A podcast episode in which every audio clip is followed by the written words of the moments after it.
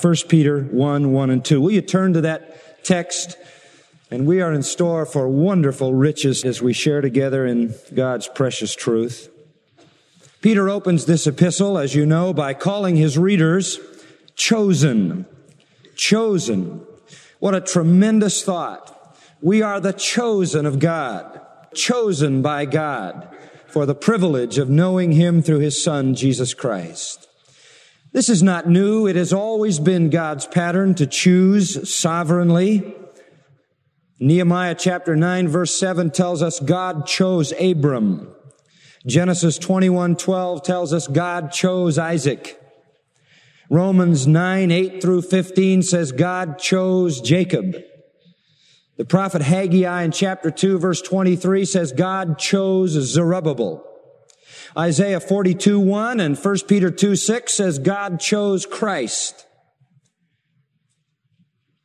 The Gospel of John even reminds us the words of our Lord in John 15 that he chose the disciples, the apostles. Galatians 1:15 tells us that he chose Paul, a chosen vessel. And here we are again confronted with the fact that he chose the church by sovereign choice. God elected those who would belong to him. We remember Ephesians 1, where it says in verse 4, He chose us in Him before the foundation of the world. And 2 Thessalonians 2.13, God has chosen you from the beginning for salvation. And we've been examining this great and rich truth that we are the chosen of God. Peter begins his epistle with that because he wants to remind his persecuted brothers and sisters that they may not be the chosen of the world, but they are the chosen of God. They may not be choice by the world's standard, but they are choice by God's standard. His purpose for them unfolds throughout all eternity, no matter what the world may do. They are at the time he writes being rejected, persecuted, suffering for their faith, and he reminds them that they are God's chosen people. What a tremendous encouragement that is to persecuted believers. And as he introduces the fact that they are chosen, he gives us some of the elements of the great doctrine of election. In the word chosen is the nature of our election. That is, we are the select of God by His grace. He then discusses the condition of our election. Because we are the elect, we reside, verse 1 says, as aliens. We don't belong here. We are citizens of another kingdom, members of another family. We are aliens here in temporary exile, if you will. That's the condition of our election. Thirdly, the source of our election in verse 2, according to the foreknowledge of God the Father. God chose us based upon a predetermined relationship. We are chosen by God based upon His own foreknowledge. And we said that does not mean foresight. That does not mean information gained by observation. That is a predetermined relationship. That same term, foreknowledge, is used in chapter 1 verse 20, where it says Christ was foreknown before the foundation of the world. It cannot mean that God chose Christ to be the Savior on the basis of foresight or observation. It must mean a predetermined relationship and plan, deliberate design. So the source of our election is bound up in God's predetermined plan called foreknowledge. The sphere of our election came next, and we noted in verse 2 that we enter into the actual experience of our election by the sanctifying work of the Spirit. That is, election becomes a reality in the life of the chosen person through the setting apart work of the Holy Spirit. Sanctification means to set apart. We were set apart from sin. We were set apart from the world. We were set apart from being children of Satan to being children of God. We were set apart from death unto life. That's the sanctifying or setting apart work of God's Holy Spirit. Sanctification then began at salvation and is a process of purification that goes on until we see Jesus Christ face to face. We have been chosen, says Ephesians 1 4, to be holy. We have been chosen to pursue holiness.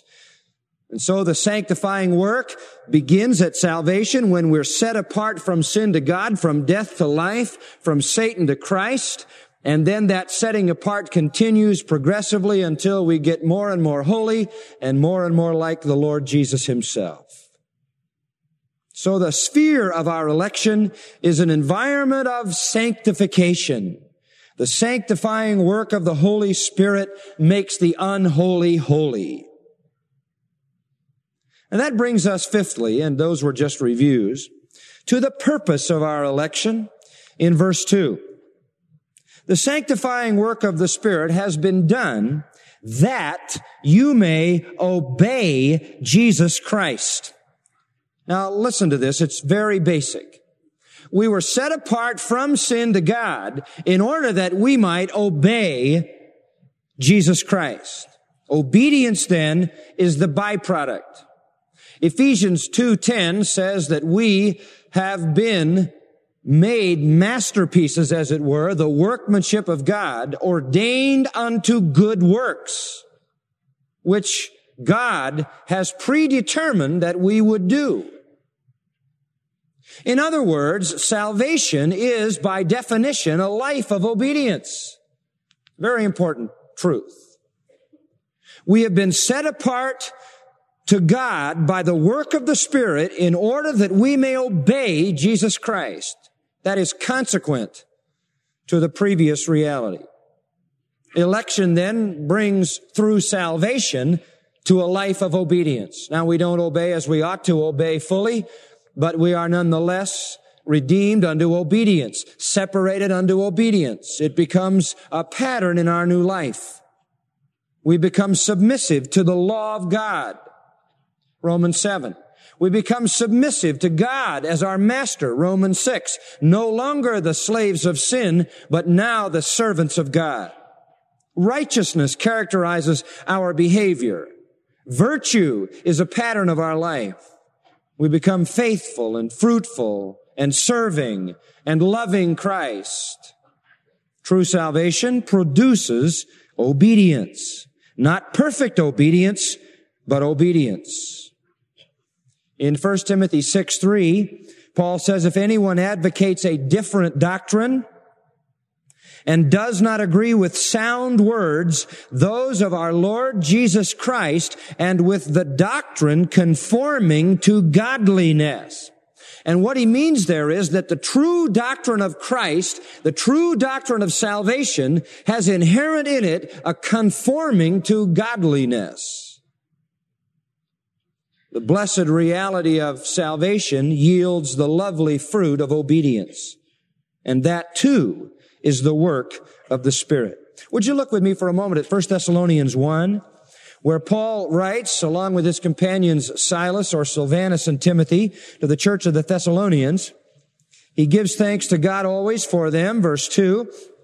Verse 3 bears in mind their work of faith, labor of love, steadfastness of hope, and then he says in verse 4, notice this, that he knows, brethren, beloved by God, his choice of you. I know you're elect, he says. I know you're chosen. How do you know that? Because our gospel didn't come to you in word only, but in power, in the Holy Spirit, and with full conviction. Notice verse 6. And you also became imitators of us and of the Lord. And verse 7, you became examples to all the believers. And verse 9, you turned to God from idols to serve a living and true God and to wait for his son from heaven.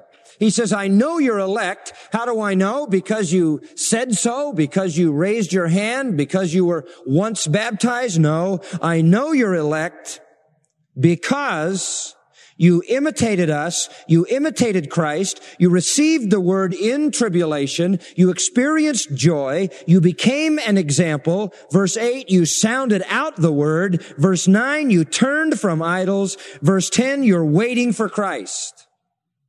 All factors of a regenerate experience, a regenerate life. Those are the things that mark true election. That's basic. A.W. Pink poses this question. He says, how may I know my election? How may I know I'm elect?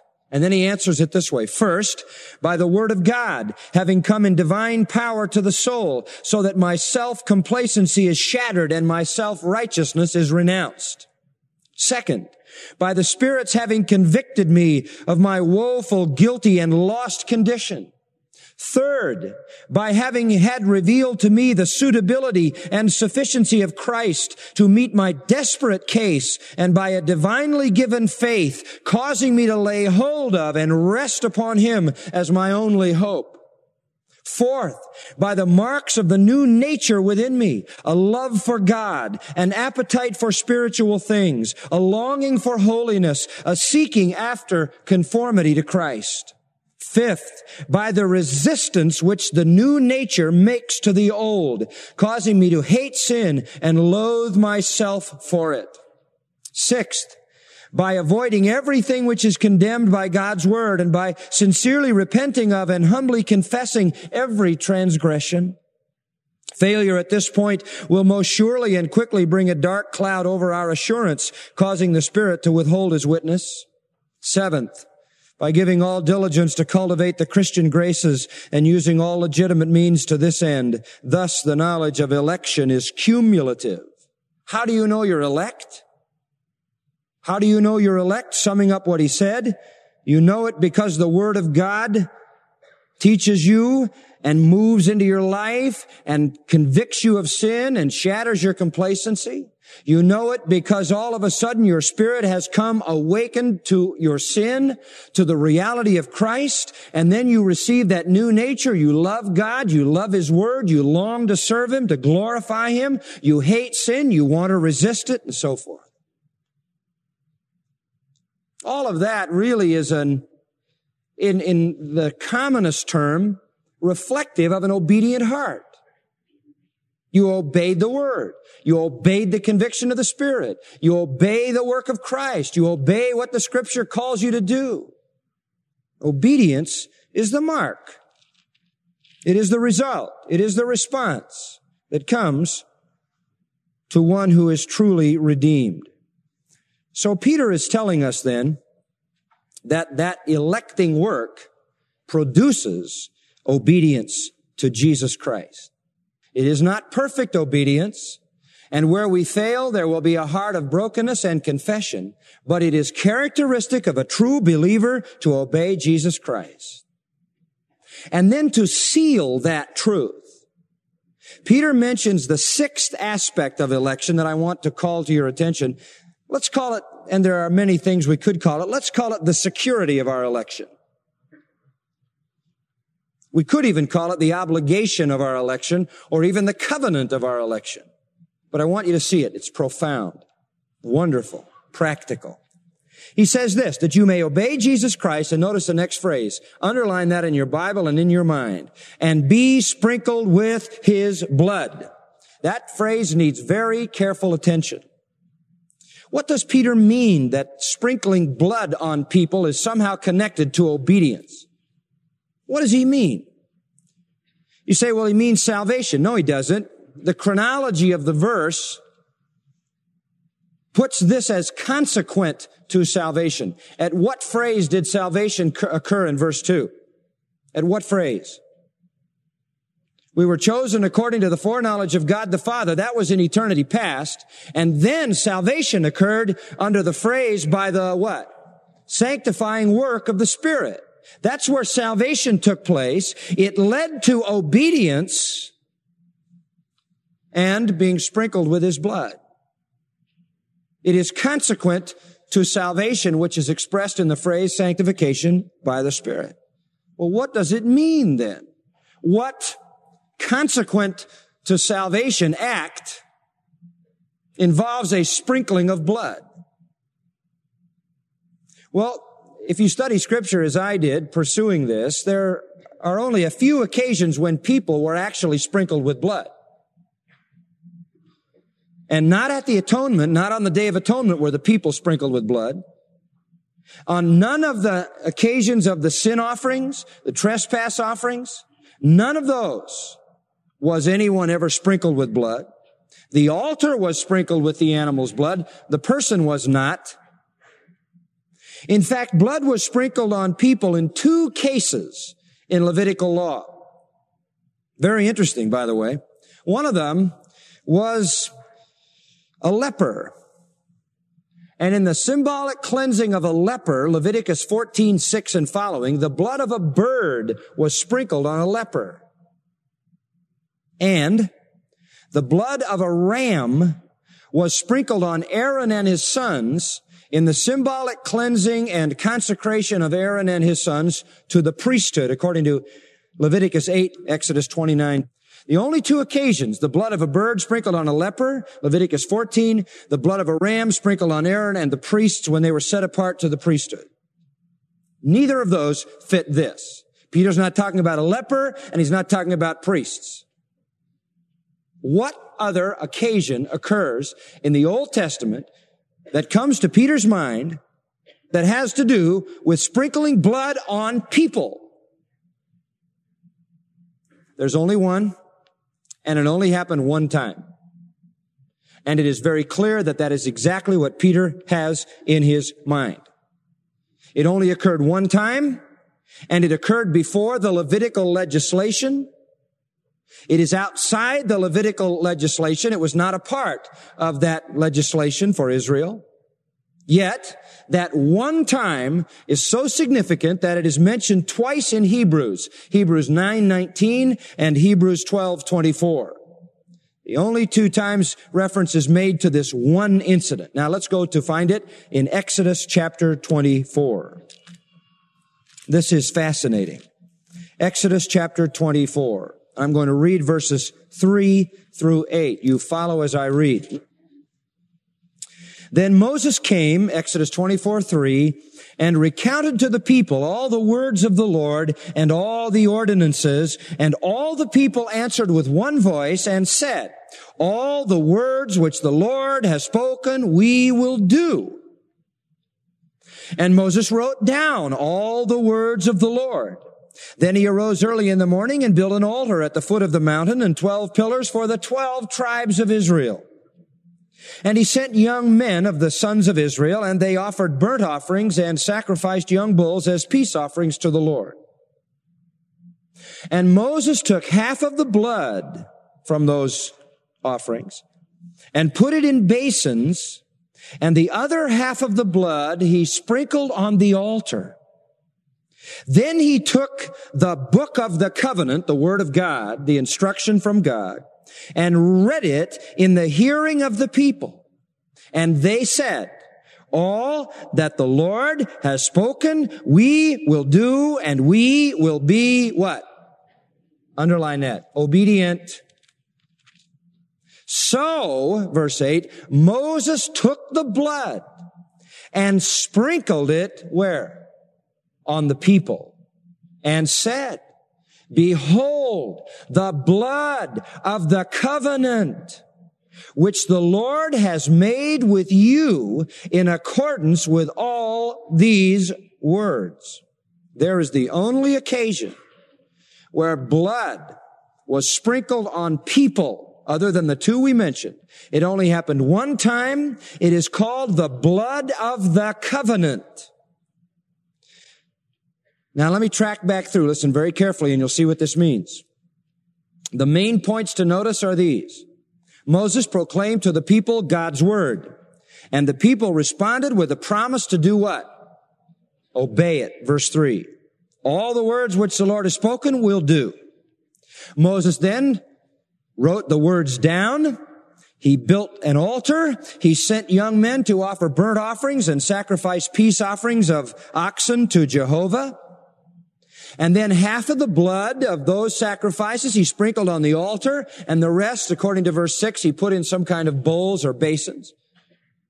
He then took the book of the covenant, which is the word of God that he had written. He read it before all the people again, and they answered with another promise of obedience. In verse 7, they said, we'll do it all, we'll be obedient. Now listen carefully. They were making a covenant of obedience with God mediated through sacrifice. It was a promise of obedience. The other half of the blood Moses then took from the basins and on the people he sprinkled it saying, behold the blood of the covenant which the Lord has made with you in accordance with all these words, verse 8.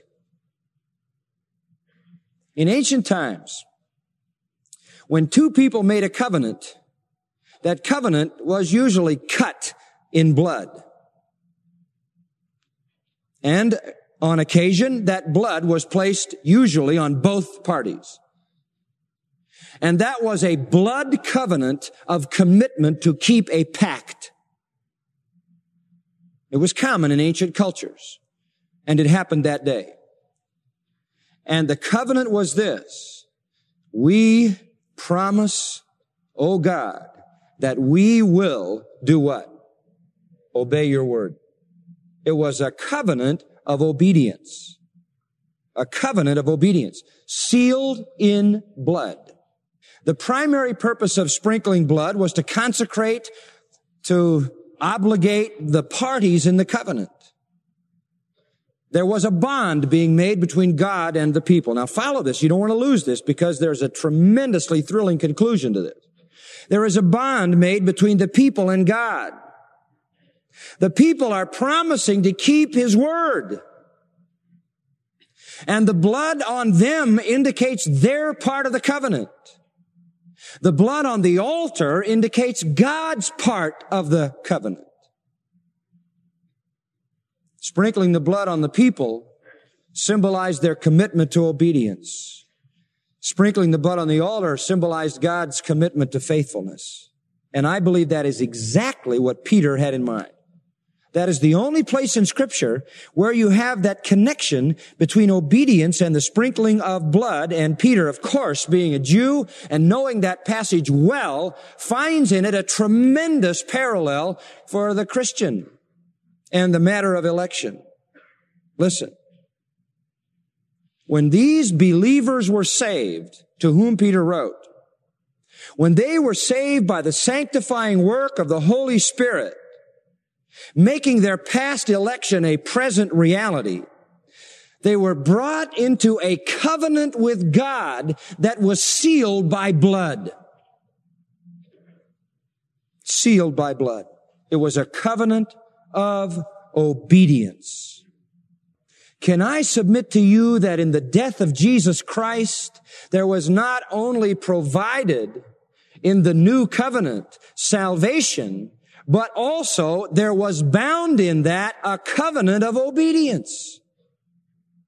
When we come and accept the sacrifice of Christ for us, we are not just accepting the benefit of his death on our behalf, we are covenanting with him in obedience. And that is consecrated by blood, by the death of Christ. The sprinkling of the blood on the altar is seen in the sacrifice of Christ on the cross, satisfying God. In fact, you might be interested to know that Jesus, when he died, quoted Exodus 24. The exact words when he spoke of his sacrifice as the blood of the covenant. And inherent in the new covenant was a promise.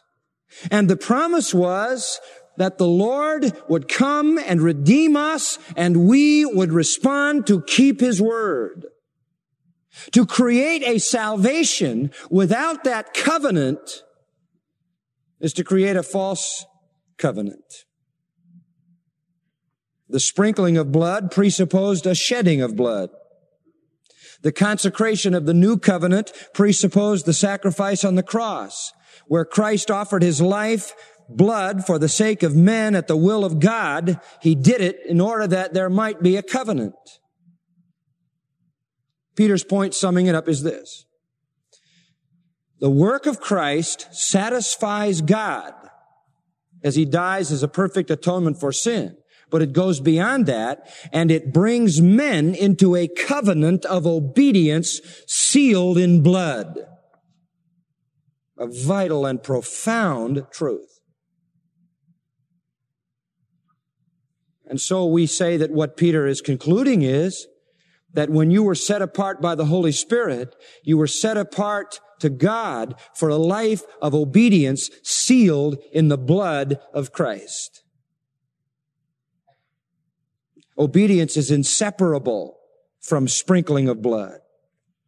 When Christ shed his blood, there was a covenant of obedience provided.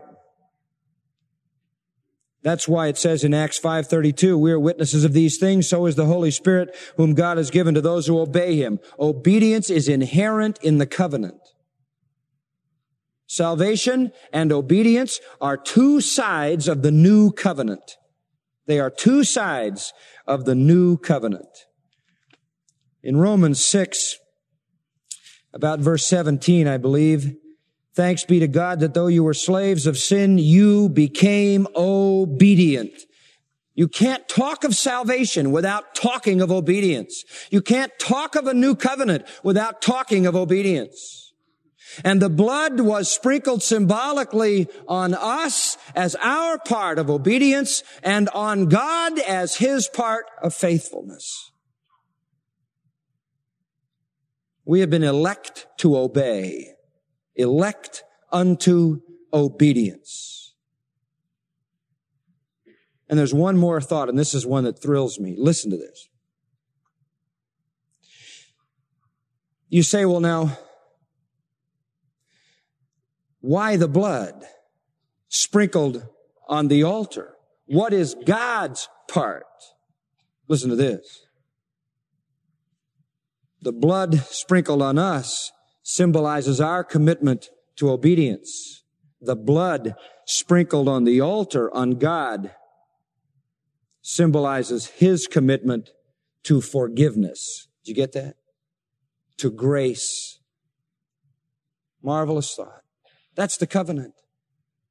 The covenant is we promise to obey and God promises to forgive when we don't. That a marvelous covenant? That's what the blood provided. That's the two sides of the covenant of obedience. And that's the security of our election. We are secure as elect because of the covenant. We are brought into a covenant of obedience and our life is characterized by obedience. And if you say to someone, become a Christian and don't worry about obedience, you're not giving them the true message. When you call someone to, to salvation, you are calling them into a covenant. Our part is obeying and God's part is forgiving when we fail. And that's the covenant. That's the covenant. When you come to God through Christ, you say, Oh God, I give my life to you. I want to obey you. I promise to live for you, to love you, to serve you as best I can. And you're sprinkled with the blood of Christ symbolically and your sins are washed. You become his child. The blood sprinkled on the altar on his part is his bond to you that when you fail to keep that covenant, he is eager and gracious to forgive your sin. Tremendous thought. Tremendous thought. The security of our election comes in the fact that not only were we sprinkled in the covenant, but God in the altar was sprinkled. And he'll keep his side when we fail to keep our side. Same blood that sealed the covenant covers the sin of the disobedient Christian. That's the security of our election. That's why he keeps on cleansing us from all what? Sin. What a truth. So we see the truth of election. Its nature, condition, source, sphere, purpose, security. Lastly, The advantages of our election. And I'm just going to extrapolate off of the concluding statement in verse 2 May grace and peace be yours in fullest measure. That is repeated oft in the New Testament by the writers of the epistles. The gift of salvation is grace. The result is peace. Peter says, I want you to have it in abundance. That's his wish. It's a, an optative verb. You Greek students know that expresses a wish. I wish for you grace. I wish for you peace in maximum measure.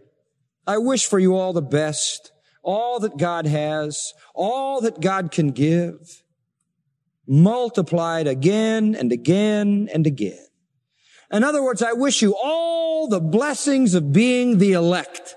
Isn't that good? And let me tell you something. There's some tremendous blessings in being elect. Can I jump off Peter's thought and close by just giving you a little list? What are the advantages of election? We think about the doctrine of election and we sort of shrivel up. We don't want to talk about it. It's too deep, too confusing, too hard to understand. Let me tell you what election ought to raise in your heart the responses that it ought to have. You shouldn't run from it. You should run to it. You shouldn't be afraid of it. You should rejoice in it. Here's why. Election is, first of all, the most pride crushing doctrine in scripture. That's right. It produces humility. It produces humility. It is the most humiliating truth there is that you had absolutely nothing to do with your salvation.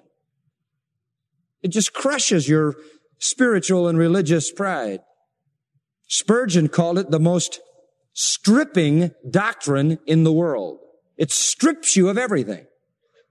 He wrote this, I know nothing, nothing again that is more humbling than this doctrine of election. I have sometimes fallen prostrate before it when endeavoring to understand it, but when I came near it and the one thought possessed me, God hath from the beginning chosen you unto salvation, I was staggered by that mighty thought. And from the dizzy elevation down came my soul prostrate and broken saying, Lord, I am nothing. I am less than nothing. Why me? Why me? It is a pride crushing doctrine and that is a blessing because God gives grace to the humble. Secondly, it is a God exalting doctrine. It gives all the glory to God. It declares that repentance is from God, that faith is from God, that the power for obedience is from God, that even when we fail, His part of the covenant is to cover our failures. No wonder we respond, not unto us, not unto us, O Lord, but to thy name give glory. The very fact that our will acted was a result of his movement. It is the most God exalting element of the doctrine of salvation, just as it is, as it is the most pride crushing element. Thirdly, it is joy producing. It is joy producing. Listen, folks, our only hope is to be elect. Did you get that? That's our only hope. So that brings us supreme joy. When I think about the fact that God chose me, that is the supreme joy. Because I would have no hope of salvation apart from that. I would have no hope if God in his sovereign mercy had not chosen me. What a joyous thought fills my heart. Romans chapter 9.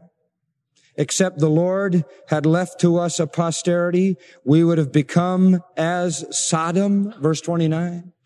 We'd be destroyed like the rest of the ungodly if the Lord hadn't chosen us.